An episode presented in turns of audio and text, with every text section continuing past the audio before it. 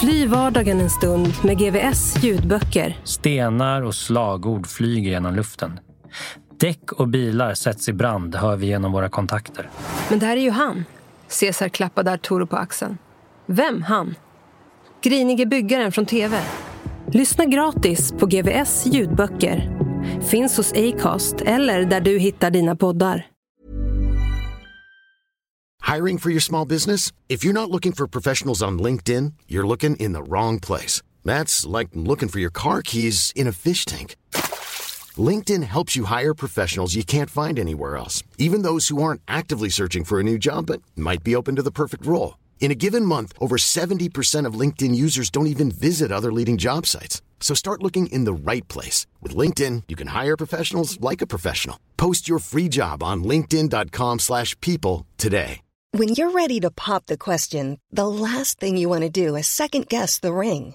At Bluenile.com, you can design a one-of-a-kind ring with the ease and convenience of shopping online. Choose your diamond and setting. When you find the one, you'll get it delivered right to your door. Go to Bluenile.com and use promo code LISTEN to get $50 off your purchase of $500 or more. That's code LISTEN at Bluenile.com for $50 off your purchase.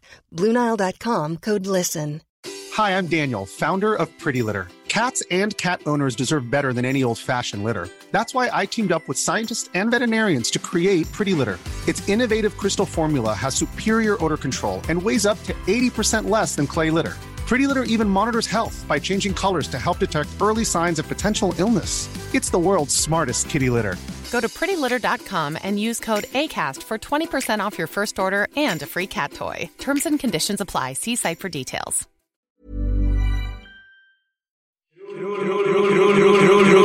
Krull och kriminell.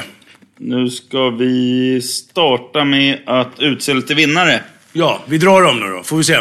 Det här är då alla som har haft alla rätt, eller varit jävligt nära kan vi säga. Grattis! Påskquizen levererar. Vi har en vinnare i Bollnäs. Han heter Per. Jag tror inte vi ska säga hela Skitsamma, namnet. kör på. Ja. Nej, mm. Sen har vi i Trondheim en kille som heter Thomas. En kille ifrån Grängesberg som heter Pontus. Jävlar vad du skriker. Ja, fan vet jag. Ja, kör på. Karlskoga har vi en kille som heter Rickard. Och sen har vi en snubbe från England som heter Olle. Jag tror inte han är från England, men han befinner sig kanske där. Om man heter Olle. Han vill ha tröjan skickad till... eh, Jag förstår, men Olle låter ju inte engelskt. Men okej. Man vet aldrig om Olles. Eh, Tierp har vi en Marco. I Stockholm så har vi Rune, Stefan och Patrik. Och sen har vi vår specialvinnare här. Han har ju för sig noll rätt. Men det visar sig att han är ett stort, stort fan och lyssnar väldigt ofta. Samir Badran. Grattis Samir. Han lyssnar väldigt ofta, säger han själv. Och vad det nu handlar om, att han inte fattar eller varför, det, det, det får vi ta när vi snackar med honom själva. Men eh, även om man har noll rätt så kan man bli en vinnare. Och det får bli våra visdomsord från avslutningen av Krull och Kriminells Påskquiz. Och grattis alla som har fått en tröja, eller som har en tröja som är på väg. Ja. Du kör en eh, krull och kriminell. Just det, krull och kriminell. Första frågan som jag tänker då är såklart, när du är till exempel i USA, hur fan presenterar du dig då? Det där råkar man ut för även i Sverige när man presenterar sig för någon amerikansk tjej och säger Dick. Och så säger de, is it short for Richard? No, it's not short at all, säger jag. För det är alltid frågan liksom. Heter du Dick? Men idag är det faktiskt jänkare som heter Dick också. Dick Sundevall, journalist och författare och debattör, blev känd i samband med avslöjanden kring fallet Joy Raman. I nästan 40 år har hans fokus varit på att skriva om och med kriminella. Precis som jag tidigare fått frågan om intresset för just det här ämnet så skarvar jag nu vidare till Dick. Varför? Om man ska göra ett sånt här lite korrekt svar så är det ju, jag tycker att, och det i och för sig stämmer, att det är det bästa sättet att skildra hur långt man har kommit med demokratin och rättsstaten och kulturstaten. Vad gör vi med dem som grovt bryter våra gemensamma regler, alltså lagarna, och vad gör vi inte? Eh, när jag är ute och håller föredrag brukar jag säga fängelse som vi har idag, det är precis idag som det var för hundra år sedan. Det är lite annat byggnadsmaterial, annars är det samma princip. Kan ni komma på någonting annat som man gör på samma sätt med människor som man gjorde för hundra år sedan? Och det är inget, då är det någon som brukar säga samlag. Okej, okay. inget mer va, men samhälleligt. Men, men, och det där är lite fascinerande. Och det är också fascinerande med människor som utbildas till juridik eller till jurister och så ska sitta som domare och så ska de bedöma ett våldsbrott. Säg att det är en 45-årig karl som har slagit ihjäl sin hustru eller sambo, vilket tyvärr inte är helt ovanligt. Men han kanske varit en jävligt skötsam person, inte ens en fortkörning i hela sitt liv. Och jobbat och slitit och betalat skatt och skött sig. Och så har proppskåpet gått i fyllan och under några sekunder så slår han ihjäl henne eller knivsticker henne eller någonting sånt där. Och så ska man sitta och döma honom då för de där sekunderna i livet. Jag är väldigt glad att jag inte är domare. Alltså. Det, samtidigt ska han naturligtvis dömas, du får inte mörda våra medmänniskor. Och, och kanske framförallt inte närstående. Men mord är ett passionerat brott. Det sker ju passion. De flesta mord är ju cyniskt uttryck. Vi har den lilla vanan i Sverige att i huvudsak döda våra nära och kära. Med många års erfarenheter av svensk kriminalitet, vad är hans inställning till exempelvis de omdiskuterade häktningstiderna? 25 år internationell kritik över hur länge vi håller folk häktade, att vi har så mycket isolering av dem. Nej, men det, alltså det är ju politiskt. Va? Det är, amerikaner brukar säga att vara soft on crimes, det är politiskt självmord. Och att gå ut och säga att vi ska inte ha så långa fängelsestraff och så vidare, det, det törs ingen politiker. Eh, samtidigt vet man ju, det finns ju hyllmil som visar att att i princip ha någon i fängelse mer än fem år, det, det gör inget vettigt. Va? Sen är det en annan sak att man ibland måste döma folk till rättspsykiatrisk vård och kanske förvara dem där hela livet. Det behöver man ändå göra i en rättsstat. Men, men eh, de här väldigt långa fängelsestraffen, man vet ju att det, folk blir ju inte bättre av det. Va? Eh, men å andra sidan, man blir inte bättre hockeyspelare av att bli utvisad i två minuter heller. Men ibland måste det göras markeringar. Och eh, det är en slags normmarkering i samhället. Men att bara öka och öka och öka och förlänga straffen, det kostar skattebetalarna en massa extra. En av de få saker vi har infört, ja, vi har tagit bort livstidsstraffet och så har vi infört elektronisk boja. Det är de två åtgärderna, eller kriminalvård som det heter. Och elektronisk boja, det tycker jag är oerhört vettigt och det borde man utöka. Alltså man går till sig själv. Om jag hamnar på kåken för något brott och så säger jag att jag har två, tre års fängelse. Ja, det finns alltid någon som har värre och sitter på längre tid och så småningom blir man van vid det där. Men med elektronisk boja, då går jag omkring bland människor som har alla demokratiska fri och rättigheter. Men jag har det inte. Jag tror jag faktiskt skulle uppleva straffet hårdare. Mycket billigare för samhället och sen kan man individuellt pröva. Okej, okay, nu får du gå med ungarna till lekparken. Men de och de tiderna ska du vara på jobbet och nu kanske så småningom kan du få gå till puben men du får inte dricka alkohol. Och eh, dessutom är man försatt i tvångssparande så man sanerar ju garanterat ekonomin. Va? Allt som är kul att göra av med pengar på får man inte göra. Och inte minst man åläggs ansvar. På kåken fråntas man ansvar. Va? Och det, ska man generalisera lite kan man ju säga att de som sitter på kåken är har visat större hänsynslöshet än sina medmänniskor och tagit mindre ansvar gentemot sig själva, sin familj och omgivningen. Och på kåken fråntas man allt ansvar och det där blir ganska fel, eller väldigt fel. Sen tror inte jag man kan ta bort alla fängelser. Men om vi säger då, som du sa tidigare i början, där, att, att en del av intresset bottnar i att det, det är en värdemätare eller en temp på samhället. Mm. Vad säger då det dig om Sverige? Som ändå får anses vara lite så här gammaldags, mossigt kanske. Jag vet inte. Men, men eh, i sitt sätt att hantera kriminella. Eh, jag tycker det, vi har ett antal stora problem i Sverige när det gäller rättsfrågor. Det ena är självgodheten. Va? Om jag frågar jurister, en framträdande jurister, vet du hur det är där och där och i övriga Europa? De har inte en jävla aning. De verkar totalt ointresserade. Så nu när jag förklarar för dem när Jonas Falk hamnade efter tre och ett halvt år isolerad i Sverige så hamnade han på high security-häkte i Barcelona. Och så ringer han därifrån. Det stora kokainmålet. Ja, stora kokainmålet Playa. Så ringer han och säger vet du, jag är på täkt i Barcelona? Nej, så jag har inte en aning. Nej, du vet, på, ut på gården har vi en stor pool och så har vi en skjuts fotbollsplan och så en kiosk med bra mackor och sådär. Och så låses vi in, det varierar 10-11 på kvällen. alltså det första jag insåg när jag kom hit var att jag behövde solglasögon. Det har jag inte behövt på tre och ett halvt år. Och, Eh, och plitarna får inte gå in i cellen utan domstolsbeslut. Och det beror på att man ser folk, de är misstänkta, de är inte dömda, vi ska respektera deras integritet. Och jag menar, Spanien är ju ingen mjukisstat direkt. Va? Men det är deras syn på det. Nej, vad det beror på det är att de sista 10, 15, 20 år sedan, åren har ju framförallt åklagare kunnat tagit stora steg framåt i sitt intresse. Det är inte mycket att säga om, det gör ju alla yrkesgrupper. Vi journalister har också gjort det. Eh, men det är liksom ingen som har försökt sätta stopp för det här, att det blir lättare och lättare att häkta folk. Va? Eh, jag såg nu, senaste siffran från JK var 1900 får skadestånd på ett år för att de har suttit felaktigt frihetsberövade. Går vi 20 år tillbaka så var det ungefär 600. Så jag frågade JK, har ni reagerat på det här? Nej. Nej. Det är 1900, nu är vi bara 4000 som sitter i fängelse. Det är en oerhörd siffra.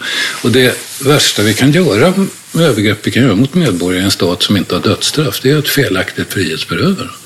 Sen snackar vi om övervakning och så och så. Det är också ett problem, men det här är ju det värsta övergrepp vi kan göra. Och då får inte alla skadestånd. Men alltså 1900 på ett år får skadestånd. Vilket säger det är lättare för folk häktade och de sitter längre tid och så vidare. I den bästa av världar, om du kunde styra och ändra, hur, vad tror du? Vad skulle receptet vara? Ja, men eller häktning, så det göra som väldigt många länder, ha en maxtid för häktning, sex månader till exempel. Och sen vid exceptionella skäl, terroristbrott och sådär kan man ha längre. Det skulle också göra ett bättre polis och åklagararbete. Då fick de sätta lite fart och så skulle de inte häkta folk så snabbt. Va? Och, eller i en övergångsskede att åklagarna vid första häktningsförhandlingen ska göra en beräkning. Hur länge de räknar med att den här ska sitta häktad. Och börjar de då skulle de säga tre, fyra år. Jag skulle vilja se den domaren som tycker att det låter vettigt. Va? Och sen om det ska ha en längre tid, ja då får de liksom förklara det och vad, vad det finns för skäl till det. Det tror jag skulle göra det bättre på, på många sätt. Eh, och framförallt ett snabbare och bättre åklagare och polisarbete. Antingen kommer de fram till också får de släppa men, men eh, det är det ena. Det andra är det här att bara öka på straffen hela tiden. Alltså. Det, det fyller ingen vettig funktion. Genom åren har det blivit några böcker och bland annat har Dick skrivit om det så kallade Rinkebymordet, Tre bröder och om torpeden Johan Darwich. 2008 så polisanmälde Dick polismästare Karin Götblad för tjänstefel i samband med brottsprovokation år 2000. Händelser som han skrivit om i boken Hanteraren. Det började med att Börje Hellström, som nu har avlidit i cancer, deckarförfattare och gammal buse, ringde mig en dag, vi är ju gamla kompisar, och sa fan du vet jag träffade den här avskedade kriminalkommissarien Olle Liljegren. Jävligt intressant det han har berättat. Och jag hade läst den här storyn men inte skrivit eller gjort någonting om det under den tiden det var uppmärksammat. Han var ju häktad och sådär. Och så kan inte du fråga honom om jag kan ringa honom? Eh, för jag skulle träffa honom. För att det känns att han har mycket mer, han har bara berättat vad han var tvungen att berätta för att inte hamna på kåken i princip. Och då ibland har man ju tur. För att det visade sig att han var precis det läget där han ville berätta sin historia. Han behövde en kunnig rättsjournalist som, som förde ut den. Så första gången vi träffades hemma i den gamla direktörsvillan på Långholmen så var vi sittande i elva timmar, kommer jag ihåg. Och, eh, och då hade jag ju kollat upp honom naturligtvis. Och eh, så sa jag det åt honom, jag har ju kollat upp dig naturligtvis när vi träffas. Självklart, han, och jag har kollat upp dig. Mm. alltså, vad kom du fram till? Ja, det går inte att köpa, han. Det är bra. Och på den vägen knallade det på sen. Så vi hade väl, jag vet inte hur många hundra timmars sittning. Men, och grejen var att han tillstod ju sin brottslighet. Va? Men han kom ju till en, en enhet där det var satt i system. Och han hade nog kunnat blivit en väldigt bra polis om man inte hade hamnat eh, på en enhet där lagbrott var satt i system. Helt enkelt att man använder privatpersoner som infiltratörer, vilket det inte finns något lagstöd för. Och alltså, småningom började jag förstå hela det här. Unga äventyrslustna killar värvas. Och som Peter Rätt sa, man blir James Bond över en natt som man upplevde det. Och har inte en aning om vad de ger sig in i. Nämligen att nu, nu går livet åt helvete. Överlever de så får de gömma sig. Och det är inte sagt att de överlever.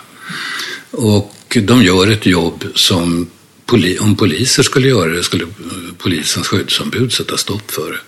Därför att de har ingen snabb uppbackning och så vidare. Och, eh, Eh, och ju mer vi pratade om det, ju värre blev det på något sätt. Men han var ju en avskedad kriminalkommissarie så jag har aldrig gjort så mycket research för en bok. Jag måste ju kolla och kolla allt han sa så mycket det gick. Och sen började det spridas att vi höll på med det här. Och då fick vi på olika vägar en perm. På utsidan stod det sekretessbelagt material. Och här och där på förhör och grejer som var så var det dessutom hemligstämplat. Jag tänkte som journalist är det jäkligt bra för då vet man om man ska börja mm. läsa någonstans. Och det handlade om Peter Rätts och förhör med honom och olika bitar. Och att vi fick tag på det här det berodde på att det alltid finns folk som tycker det här är för jävligt. Va? Det behöver komma ut. Och, eh, och då får man på olika omvägar det här. Och så var det med mycket annat också. Det hittade dokument, ringde någon gammal kriminalkommissarie som var pensionerad. Jag kommer ihåg när jag ringde och sa, hörru du, jag sitter här med, med ett papper om utbetalning till en infiltratör, Peter Rätt, som du har skrivit under.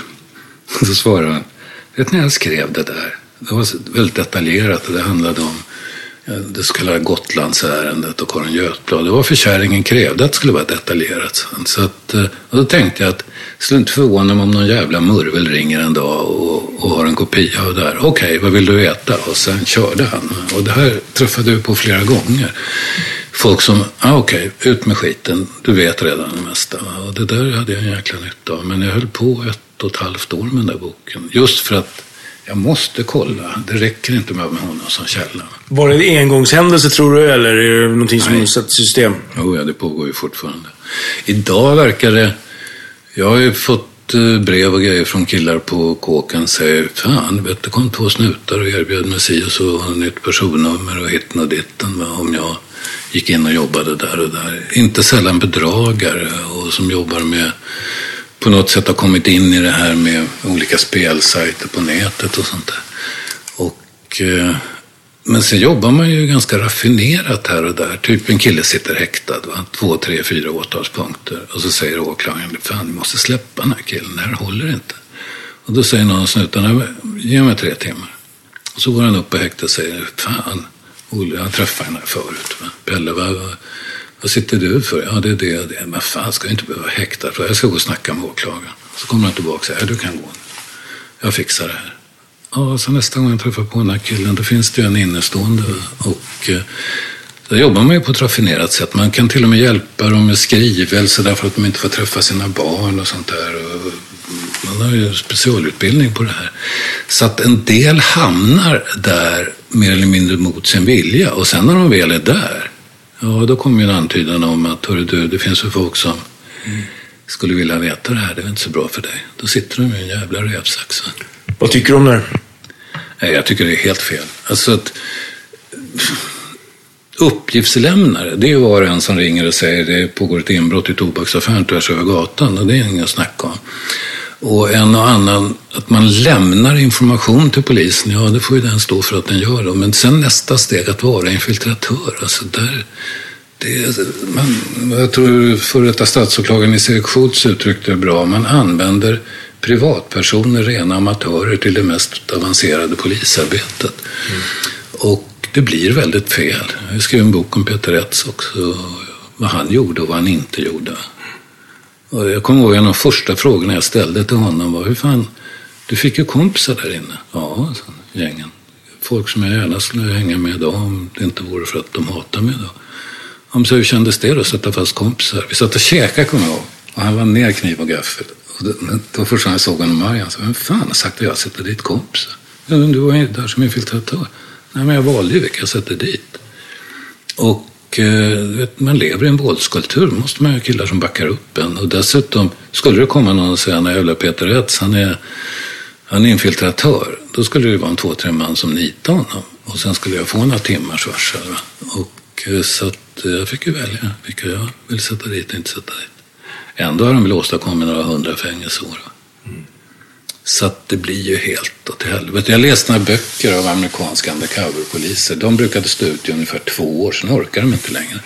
Peter Rätz höll på i nio år. Speciellt minne är när jag sitter nere där på Malmvägen i Sollentuna med ett gäng killar i en källarlokal.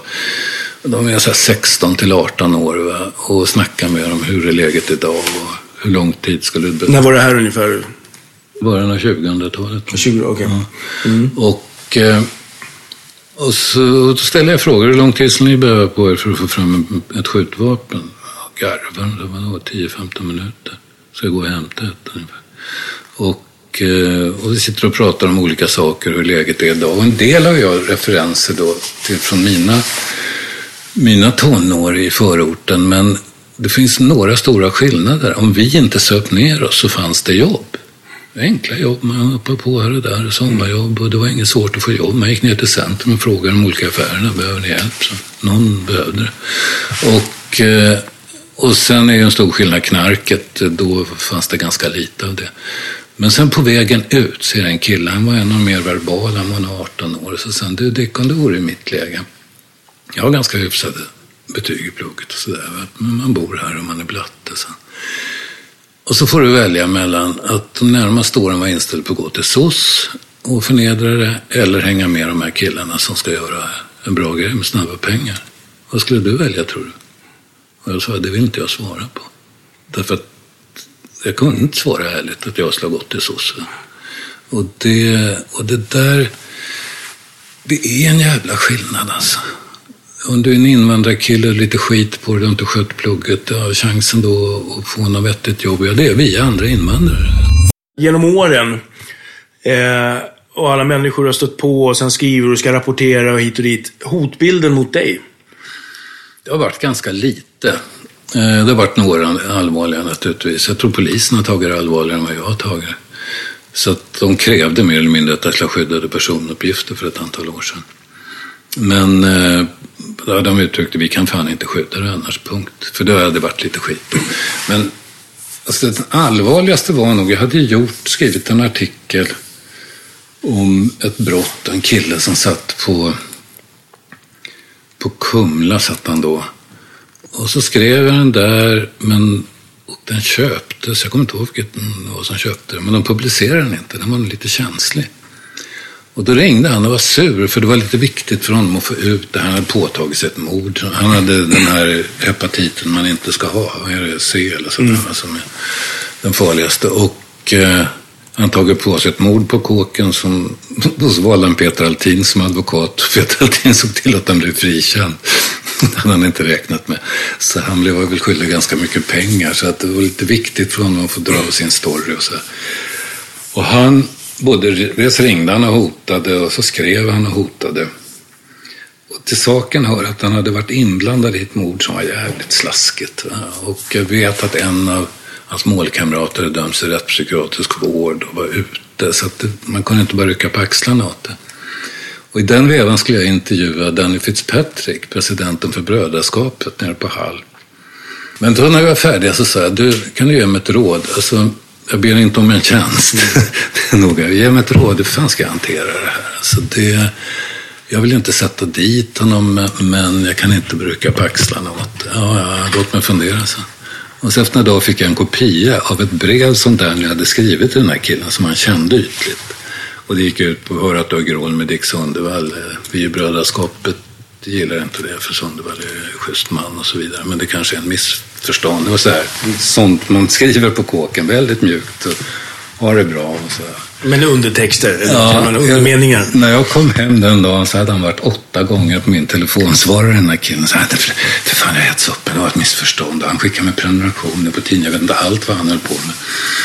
Och... Eh, Nej, så det, men det är nog ett av de här. Sen har det ju varit där man har gjort reportage på kåkarna. Att folk som varit kaxiga och säger ska du följa med ut i pingisrummet? Och brukar säga ja då. Och då blir de förvånade. Vad är det de går igång på då? Vad, är, vad, vad brukar problemen kunna vara? Att man överhuvudtaget går omkring där med, med fotograf och kamera och sånt. Men det är ju korkskallar va. Då är det ofta andra killar som säger ifrån. Att ge det för fan. Sen har vi en väldigt fascinerande grej på den tiden att det gick att komma in på avdelningen. Jag var på Kumla och skulle intervjua Leif Axmyr. Och så har jag sagt till säkerhetschefen, vill jag helst komma in på hans avdelning? Ja, men då måste jag höra med de andra killarna att det är okej. Okay. Ja, alltså, men jag ser till att de inte kommer i bild. Alltså. Och då när vi kommer dit, och det har jag upplevt flera gånger, då ska de på alla sätt markera att det är okej okay, att ni är här. Va? Alltså det är överdrivet. Här satt, jag tror hälften satt på livstid och sånt där. Det var väl inga direkta fortkörare. Och, eh, och så och så liksom sätter där, där är en schysst stol. Och, så, och då är det där, hör du, sätt dig med ryggen mot väggen. För han som går fram och tillbaka i korridoren, ibland går proppskåpet, han är krigsskadad. Och så. Väldigt mån om, vill du ha kaffe, vill du ha mjölk till kaffet? Det nästan daltas med. Och sen kom käket in. Och då säger Axel, vill ni käka för mat? Ja, sitter och käkar, men inte de andra killarna, men de då? Nej, men de väntar ju så ni har käkat. Jag sa, men för fan kom nu, maten blir ju kall. Men det här överdrivna markerandet, och det där är ju, det är klart, sitter man på en kåk och det är tunga killar på avdelningen så gäller det att vara jävligt tydlig hela tiden. Det får inte bli missuppfattningar, för det smäller ju snabbt. Mm. Och den här övertydligheten i både vad man säger och vad man gör. Alltså det blir en för något sånt där extrem manskommunikation. Att eh, man, man, ska markera ordentligt. Jag gillar det mycket, alltså slår honom på käften som sa något dumt till. Det, det går så långt. Och det här smittar av sig en del på plitan också. Det, det är en ganska fascinerande värld, men jag har aldrig kommit på hur man ska skildra det. Liksom. Vilka typer, kan du eh, kategorisera in dem i kriminella? I olika typer. Hänger du med? Jag tänker. Ja. Alltså, jag brukar alltid säga avancerade rånare och avancerade ekonomiska brottslingar, det är de som oftast är mest att snacka med på kåken. Ja, men avancerad rånare, det är ju rena militära projektet. Det kan ju pågå spaningar ett halvår. Man ska ta den här värdedepån och upplägget och bilarna. Det var en kille som sa till mig, du ska bara veta Dick hur många rån som inte har blivit av därför att man har placerat ut bilar och sen är det en oärlig jävel som snor en av bilarna på natten. Eller att folk kommer för sent. Och det där är kul med killar som lägger av. De är så jävla noga med att passa tider. De säger det är en del av att göra upp med kriminella identiteten. Och så vill de följer åt mig som gammal etermediejournalist får man ju aldrig vara för sen heller. Så jag är ofta i den där krogen eller fiket en tio minuter före. Det var en som sa, fan Dick, du har en kriminell identitet. Vadå? Så? Nej, men du, man kommer lite tidigare och kollar in läget runt omkring och sådär. Men alltså, det är väl annat. Liksom, vadå, jobbar du med tv? Kommer för sent, kastar skiten i papperskorgen, sändningen har gått. Och det där sitter i. Ungarna kallar mig tidsfascist, men det får de göra, mina barn. Vad skulle du säga definierar de olika grupperna? Ja, men sen har du ju bara sådana här pundar och pundarbrott. Va? Står och dealar lite haschel för att få ihop till sitt eget och åker in och ut på kåken. Alltså det är ju olika grupperingar. Sen har du ju de här, de flesta mördare, det är ju relationsmördare. Folk som kanske inte ens har en prick på sig av något slag och så slår de ihjäl hustrun eller sambon eller skjuter eller så vidare.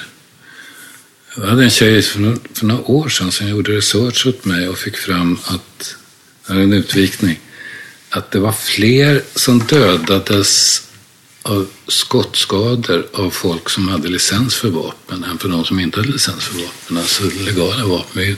Jag menar ute på landet här, nio av tio hushåll har ju skjutvapen. Men det kan fan inte stämma idag, va? Tror du det? Nej, det här var en tio år sedan. Mm. Men eh, det är intressant alltså mycket legala vapen eller familjemedlemmar då som får tag på vapen. Jag har tre vuxna barn och de var väl inte Guds bästa barn när de var tonåringar. Eh, och vad är det om man tycker att ungarna är fel ute? Jo, man försöker ta bort dem från det värsta gänget liksom. Eh, och Eh, men vad gör, vad gör staten och samhället när, när någon tar ut svängarna för mycket? Man sammanför dem i princip med de värsta på vad man kallar ungdomshem. Och, eh, och det går inte bra, bevisligen går det inte bra. Alltså, det här är ändå unga killar och tjejer och det och kanske, I och för sig, jag kallar det första gången, första gången de åker dit. Men du vet både du och jag att det inte är första gången ett brott. Ingen åker dit för det första, brukar man säga. Ja, det ska vara relationsmördare. Mm. Men, men eh, där satt jag för några år sedan, när killar nere på KRIS och fikade. Så här, hur många fängelseår har vi runt bordet? Jag tror jag har fem stycken. Och de kom upp i drygt hundra fängelseår. Och så, men hur mycket har ni åkt dit för det ni gör? De var ju före detta kriminella narkomaner. Och så var det någon som sa kanske 5 procent. Nej, sa han, inte fan är det 5 procent. Så småningom menades man att det var väl 2-3 procent. Och så det var en dag, ett dygn som kriminell narkoman. 10-20 grejer, bara snurra på. Och eh, men så fort man köpte, så fort man sålde, så fort man hade, och bilarna man snodde och allt, allt, allt, allt som bara pågår. Jag har jobbat en ganska lång tid med en kommande bok om Niklas Lövdahl. Som av myndighets-Sverige betraktas som bland det farligaste vi har. Han är den enda som finns svenskfödda tror jag på terror, terror, EUs terroristregister. Eh, och eh, startade en gång i tiden Ariska brödraskapet i Sverige och, och har väl slagit ner homosexuella och invandrare så det står härliga till. Innan han, det sista de ville ha honom att göra det var att skjuta Gudrun Schyman när hon skulle valtala i Nacka. De åkte dit ett gäng och hade tyvärr. Men där satte han stopp och, eh, och sen la han av det där. Men, eh, och var ju då organiserad eh, mer eller mindre nazist, rasist. Och sen nämnde jag honom i en bok. Det var boken om Johan Darbish, Torpeden. Och så får jag ett brev från honom där eh, på olika vägar. Och där han bara tackar mig för att jag hade liksom inte hoppat på honom eller skitat ner honom. Och så blev jag nyfiken och så tog jag reda på och stod i kontakt med honom. Och sen har vi träffats ett antal gånger och haft en väldig massa telefonsamtal om eh, det intressanta med att han har klart högre IQ än folkgenomsnittet. Som chefsöverläkaren säger, jag träffar nog Niklas väl mycket, mer än jag borde. Men det är så roligt att diskutera och samtala med honom. Och, eh, och samtidigt har jag sagt åt honom, ja, så länge du slår folk på käften blir du kvar här. Sist jag tittade så var han uppe i 84 stycken blandat personal och intagna. Men nu är det ett tag sedan. Och eh, det exploderar. Va? Och, eh, och det finns en bakgrundshistoria med en styvfarsa som spöade honom och gjorde sexuella övergrepp. Så pushas han av män så smäller det. Men han är, han är väldigt intressant. För att... Eh, Vad är det som lockar där för dig? Nej, men det är det. Alltså när förra valet skulle någon av partiledarna ner och prata i, i Nässjö. Där han sitter på Sankt Sigfrid. Va? Och då kontaktar Säpo chefsöverläkaren för att fråga om han är ordentligt inlåst. Så betraktar myndighetssverige honom. Och chefsöverläkaren säger i en intervju till mig att alltså Säpo vill inte eh, ha koll på honom och, och vill bara att han ska vara inlåst. Facket här och personalen vill hela tiden att han ska vara hårdare inlåst. Och ibland tror jag att det är bara jag som är bekymrad över om han en dag ska kunna släppas ut och vara frisk. Och, och jag har sagt åt honom, det är bra när du fyller 50 Niklas, för då lugnar ni ner er, ni snubbar och sånt där. och Niklas svarade, det jag behöver, vet du, det är inte droger, det är sex. Det, ja, då säger chefsöverläkaren, det har du ju rätt i, det blir man ju lugnare av. Men eh, det är inte så lätt att ordna sig på sjukhuset. Samtidigt har han en jävla medkänsla när det gäller andra patienter. Det är ingen sån där eh, snubbe som skiter i allt och alla och är cynisk. Och han nitar inte kvinnor. Jag har inte ens knuffat en kvinna. Det fanns en story som jag fick höra av chefsöverläkaren. På den tiden han var som värst och var fortfarande på allmän avdelning. Så varje gång det kom in en pedofil så slog han ju sönder honom. Och så säger han till mig, du vet, det dämpar min ångest Dick. Ja, det förstår jag. Det är inte så svårt att förstå det. Men däremot kan jag svårt att förstå att man har någon på avdelningen när man släpper in pedofil. Eh, eh men så hade det varit att han hade levt över på avdelningen och patienter och personal rusar ut och står bakom de skottsäkra glasen och tittar in på honom. Och säger Niklas, och då vet jag att nu kommer piketen. Och vore jag smart skulle jag lägga mig i fosterställning på golvet. Men istället tog jag en sån här ställning till en sån här tjock-tv och så vred jag ihop den. Tänkte alltid kan jag ta några. Men då stiger syster Ingrid, 61, in och säger nej Nicke, nu får du dra ner byxorna, får du en spruta. Ja, säger han, så får han en spruta, så han är utslagen i två timmar. Hon kan alltid hantera honom. Och eh, när han, ett tag var han inlåst som djur på zoo. Man matade honom genom att stack, öppnade en dörr, ställde en bricka, låste den dörren, sen kunde han öppna från sin sida och ta maten och sånt där. Men hon kom in till honom på natten och satt och tog pulsen för att hon tyckte han fick för mycket droger så hon var orolig. Eh, så att eh, det är män. Män som, eh, provocerar och pushar, och smäller This Mother's Day, celebrate the extraordinary women in your life with a heartfelt gift from Blue Nile. Whether it's for your mom, a mother figure, or yourself as a mom, find that perfect piece to express your love and appreciation. Explore Blue Nile's exquisite pearls and mesmerizing gemstones that she's sure to love. Enjoy fast shipping options like guaranteed free shipping and returns. Make this Mother's Day unforgettable with a piece from Blue Nile. Right now, get up to 50% off at BlueNile.com. That's BlueNile.com. Millions of people have lost weight with personalized plans from Noom, like Evan, who can't stand salads and still lost 50 pounds. Salads, generally, for most people, are the easy button, right? For me, that wasn't an option. I never really was a salad guy. That's just not who I am. But Noom worked for me. Get your personalized plan today at Noom.com. Real Noom user compensated to provide their story. In four weeks, the typical Noom user can expect to lose one to two pounds per week. Individual results may vary.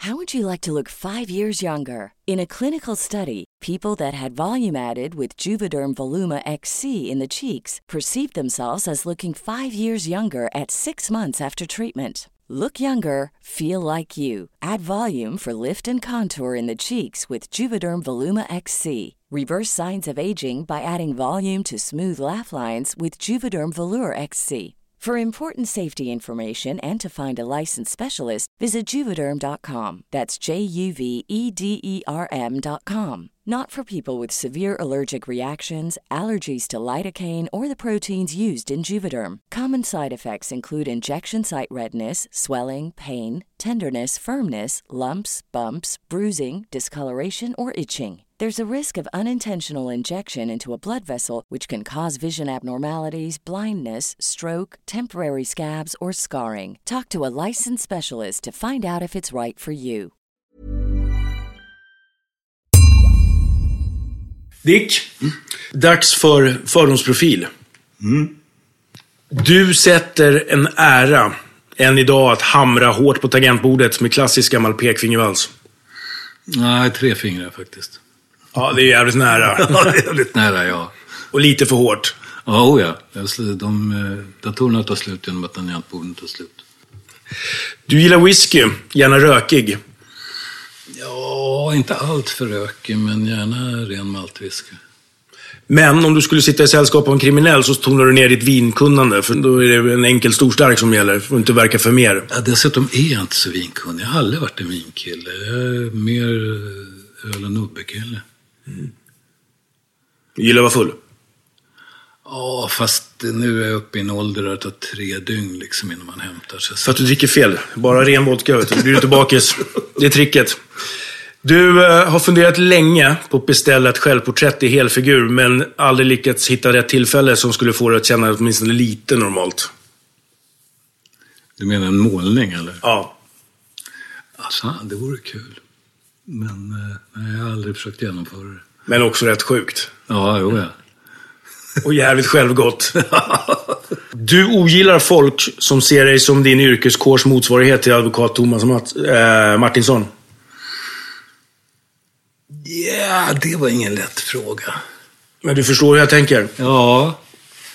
Eh, jag gillar ju Thomas på ett personligt plan. Sen skulle inte jag välja honom som advokat i första hand. Men, men eh, han är en kul kille att göra med. Eh, och... Eh, Men han känns lite också som, vad jag tänker är, lite går sin egen väg som kanske också trampar i lite egen mark för vad det passar sig själv. Lite, sådär. Och det känns ju som att du någonstans har gått lite din egen väg i, bland journalister och sådär och kanske inte alltid tar den, den snälla, snabba vägen. Nej, och inte alltid betraktas som helt rumsren och inte håller med den där lilla boxen. Det stämmer nog. Och eh, anpassa är ett av de fulaste ord jag vet. Vad skulle du säga att det har gett dig respektive tagit ifrån dig?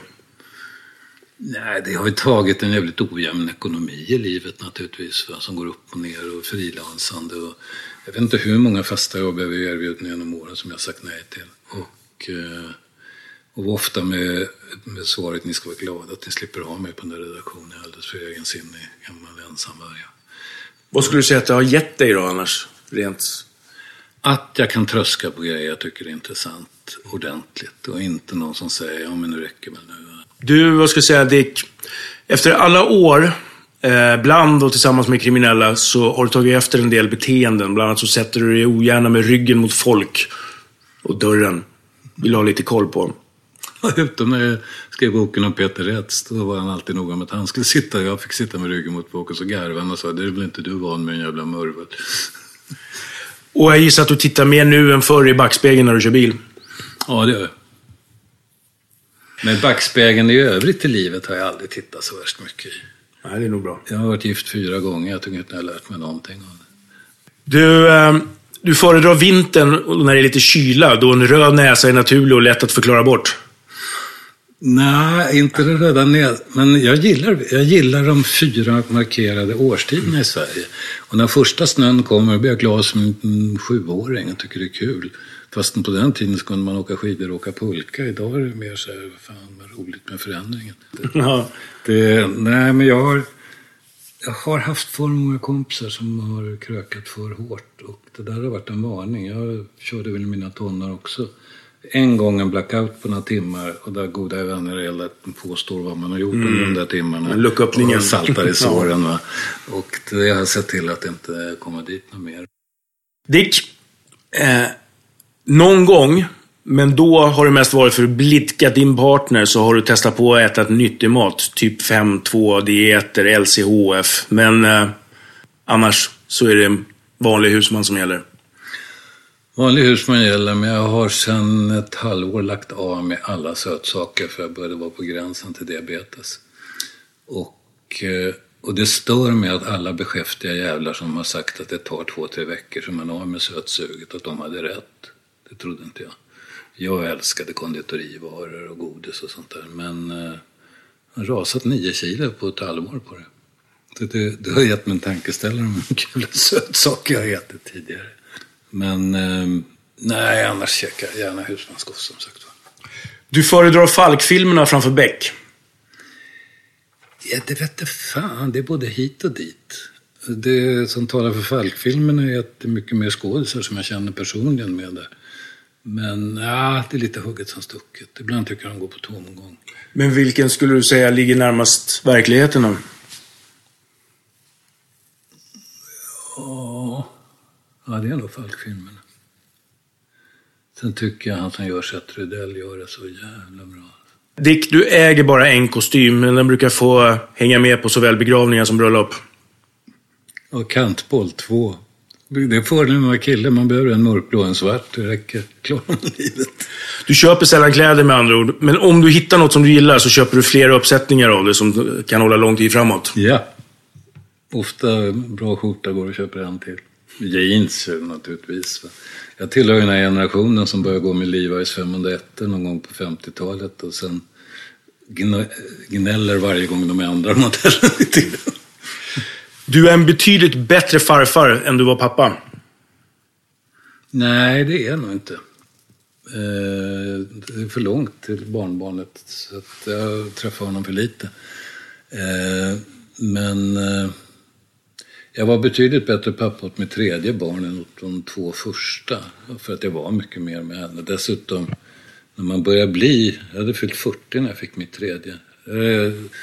Jag har andra kompisar som har en ny kull och så är man drygt 40 och så får man ytterligare ett barn. Då först inser man hur jävla kul det är med den här lilla knalla med en tvååring runt kvarteret och upptäcka saker man aldrig har tänkt på i hela sitt liv. Att det där stuprännefestet är väldigt spännande. Och så är man kanske lite trygg i sin karriär också då. Har man Ja, man har slutat springa ekorrhjulet. väl. Dick, som den eh, husmanskostkille eh, du är så blir du sällan imponerad av en sån här fånig jävla tolvrätters avsmakningsmeny. Med korslagda sparrisar? Nej, inte alls. Fan vad jag spyr på sån skit. Usch. Trams. Du är inte med i Journalistförbundet eftersom du tycker att det bara gynnar trygghetstörstande gamla SVT-medarbetare. Nej, jag är inte med i Journalistförbundet längre och det var när jag började ha mina huvudsakliga inkomster av böcker så gick jag ut Författarförbundet. Dessutom har jag varit jävligt skeptisk till Journalistförbundet. Tänk vilket stenhårt motstånd de gjorde mot reklam-tv. Vad har de idag? Säkert tusen medlemmar som har jobb via reklam-tv. Och, eh, och sen är de jävligt konstigt ute till och från tycker jag. Dick, dags för snabba korta. Mm. Eh, facit, eller Mac? Mac. Rödvin, stor stark? Stor stark. Cash eller kort? Numera kort, fast jag är lite nojig så jag använder en hel del cash. Alltså jag har läst för mycket polisutredningar när man följer folk exakt via korten. Även om jag inte har gjort något konstigt den dagen så tycker jag ändå inte att de ska få koll på mig. Plit eller polis? Polis. Men i nästa liv så hade jag tänkt om det blir något att bli advokat. Jag ska komma till det. Åklagare eller advokat? Advokat. Jag förklarade en gång för en advokats 13-åriga dotter att hennes far, en brottmålsadvokat, att hennes far hade ett närmast gudomligt arbete. Han går varje dag till jobbet för att ta fram det bästa hos människor. Det är faktiskt, jag är inte troende men uttrycket gudom, det är nog gudomligt över det jobbet. Och, dess, och sen har jag träffat på så mycket åklagare som blir bittra med tiden. Tacka fan för det när du bara ska hålla på och anklaga och på skit. I arbetslivet? Ensamvarg eller en del av en redaktion? Ja, det är nog gärna en del av en redaktion, men jag är nog mer ensamvarg. Det var det som... Bög eller golbög? golbög eller bög? Ja, bög. Jag blir full i skratt när jag hört dina program när det blir, när det blir alldeles tyst efter den frågan. Prisbelönad författare eller prisbelönad journalist? Jag är faktiskt båda delarna. Eh, fått Guldspaden för en bok. Det var lite kratta vägen för att du skulle få säga det. Men Ja, jag tänker om, vad är det du sätter störst värde på själv? Det är nog Guldspaden för en bok, för en bok är sånt jävla jobb.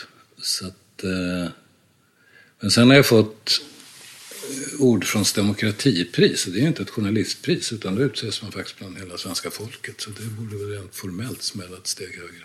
Men de där priserna, det... Man vore hyckla om man skulle säga att, att de inte betydde något. För det gör de naturligtvis som sitter där på väggen på olika ställen. Blir man kriminell för att man är dum? Eller blir man dum för att man är kriminell?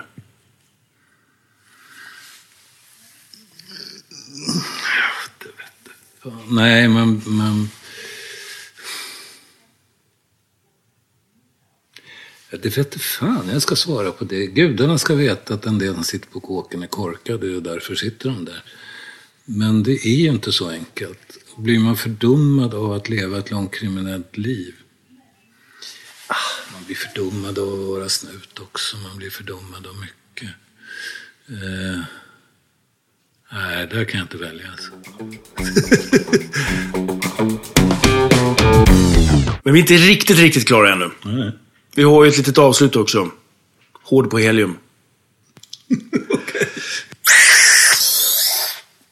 Jag heter Dick Sundevall och passar inte vad jag skriver så ett skit. Dick, tack för din tid. Hi, I'm Daniel, founder of Pretty Litter. Did you know cats tend to hide symptoms of sickness and pain? I learned this the hard way after losing my cat, Gingy. So I created Pretty Litter, a health monitoring litter that helps detect early signs of illness by changing colors, saving you money and potentially your cat's life. Pretty Litter is veterinarian developed, and it's the easiest way to keep tabs on your fur baby's health right at home. Go to prettylitter.com and use code ACAST for 20% off your first order and a free cat toy. Terms and conditions apply. See site for details. Even when we're on a budget, we still deserve nice things. Quince is a place to scoop up stunning high-end goods for 50 to 80% less than similar brands. They have buttery soft cashmere sweaters starting at $50, luxurious Italian leather bags, and so much more. Plus, Quince only works with factories that use safe, ethical, and responsible manufacturing. Get the high-end goods you'll love without the high price tag with Quince. Go to quince.com slash style for free shipping and 365-day returns. Fly vardagen en stund med GVS ljudböcker. Stenar och slagord flyger genom luften. Däck och bilar sätts i brand, hör vi genom våra kontakter. Men där är ju han. Caesar klappade Arturo på axeln. Vem han? Grinige byggaren från TV. Lyssna gratis på GVS ljudböcker. Finns hos Acast eller där du hittar dina poddar.